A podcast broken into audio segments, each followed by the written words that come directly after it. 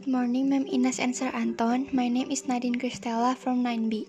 Now I will explain about the film that I choose, Spider-Man Far From Home. The advantage of Spider-Man is that he very strong and has a web so he can hang like a spider and the web can also be used to trap enemies. I choose Spider-Man Far From Home because the storyline is interesting and tense. There are times when Spider-Man fights against enemies, rescues his friends, and so on. I like Spider-Man because he is very, very cool, strong, and agile. Tom Holland as Spider-Man, Zendaya as Michelle, Jake as Mysterio, and many more. The release date of this film is July 3, 2019. This film tells the story of Peter Parker, Spider-Man going to Europe with his friends.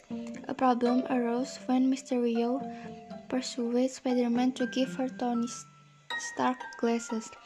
After a few days, the Spider-Man find out that Mysterio are evil, and the Spider-Man find out that he was tricked by Mysterio.